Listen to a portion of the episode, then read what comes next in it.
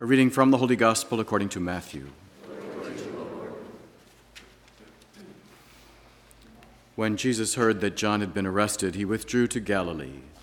He left Nazareth and went to live in Capernaum by the sea, in the region of Zebulun and Naphtali, that what had been said through Isaiah the prophet might be fulfilled. Land of Zebulun and land of Naphtali, the way to the sea beyond the Jordan, Galilee of the Gentiles. The people who sit in darkness have seen a great light. On those dwelling in a land overshadowed by death, light has arisen. From that time on, Jesus began to preach and say, Repent, for the kingdom of heaven is at hand. The Gospel of the Lord.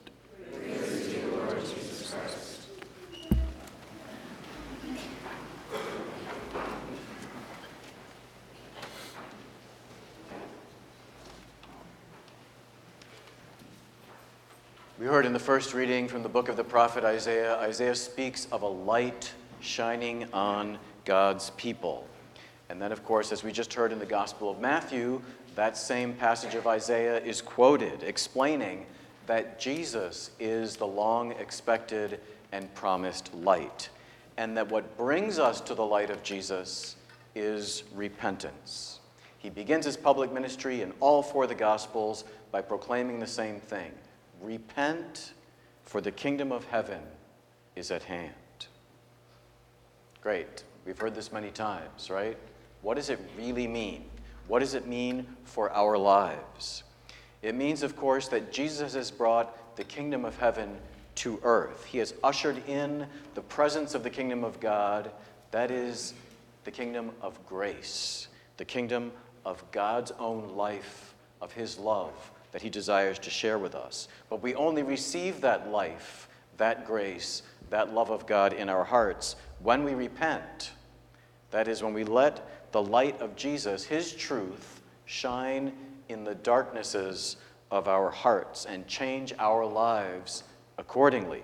That is, when we leave behind sin and attachments, that is, the darknesses in us that keep us from loving and following Jesus with all of our hearts.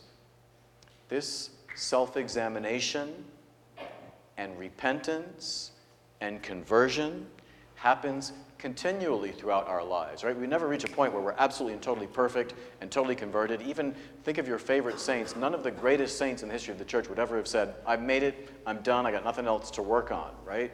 This self examination and repentance and conversion, this changing our lives happens continually through our lives. Every day, we can become more and more like Jesus, grow more and more in His grace, become more and more united to Him.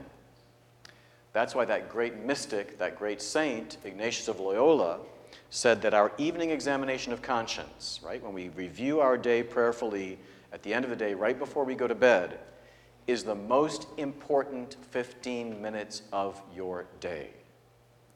Because at the end of the day, the last thing we do before we go to bed, when we review our day spiritually and our lives, we see how God has lovingly been faithful to us throughout the day. We also see how we have not been faithful to Him and where we need to repent and change our lives the next day to be better, to be more loving. That evening examination of conscience, that 10, 15 minutes, is a brilliant, systematic spiritual tool to grow in love, to grow in Christian perfection, to grow in grace, to repent, to convert, to change our lives, to become more and more united to Jesus. And St. Ignatius of Loyola offers five steps for that evening examination of conscience relish, request, review, repent, and resolve.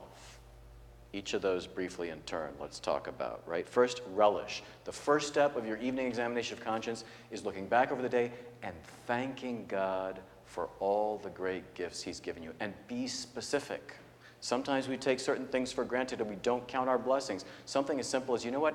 I had enough food to eat today. Thank you, Jesus. There are millions, if not billions, of people in the world that don't have enough to eat every day. The first thing is relish. Look back over the day and thank God for the gifts He's given you. Be specific. Then request. Request the Spirit. Ask God the Holy Spirit to help you look back over the day and see where sin is present in your life so you can then root it out. Relish, request, review. Go back over the day, go through each hour of the day, beginning from when you woke up and everything you did during the day, and see what you did that really was offending God and neighbor and not loving God and neighbor. Relish, request, review. Repent. Ask God to forgive you those sins that you've forgiven that day. Tell Him you're sincerely sorry for not loving Him and loving your neighbor as you've been taught and as you know you should have. Relish, request, review, repent, resolve to do better. Ask for the grace tomorrow, the next day, to avoid those sins you committed that day, to work especially on any particular sins that seem to be the most prevalent ones that day. And then what happens? The next day you get up, and in your morning prayer, because I'm assuming we all pray with those bookends, right? The beginning of the day, at the end of the day. In your morning prayer, before you begin your crazy, busy day of work or school or errands or fun or whatever you've got planned or going on, you begin that day by saying, You know, Lord, yesterday the thing was gossip or the thing was whatever it was. Help me, Lord, today to stick to my resolution to love you and na- my neighbor and not to repeat those sins. My friends, doing this every day, every evening, as St. Ignatius of Loyola says, great spiritual master, the most important 15 minutes of the day will help you grow in your relationship with Jesus, in your relationships with others. Because as you're intentional about rooting out what keeps you from loving them, you will grow in grace. You'll be more loving. You'll be more united to Jesus. So, my friends, it's the constant message of Jesus and of his holy church. The gospel message is ever ancient and ever new. Repent. Change your lives. Every day, become more and more loving, more filled with grace, together with Jesus. Because every day, his kingdom, his kingdom of love, his kingdom of grace is at hand for you.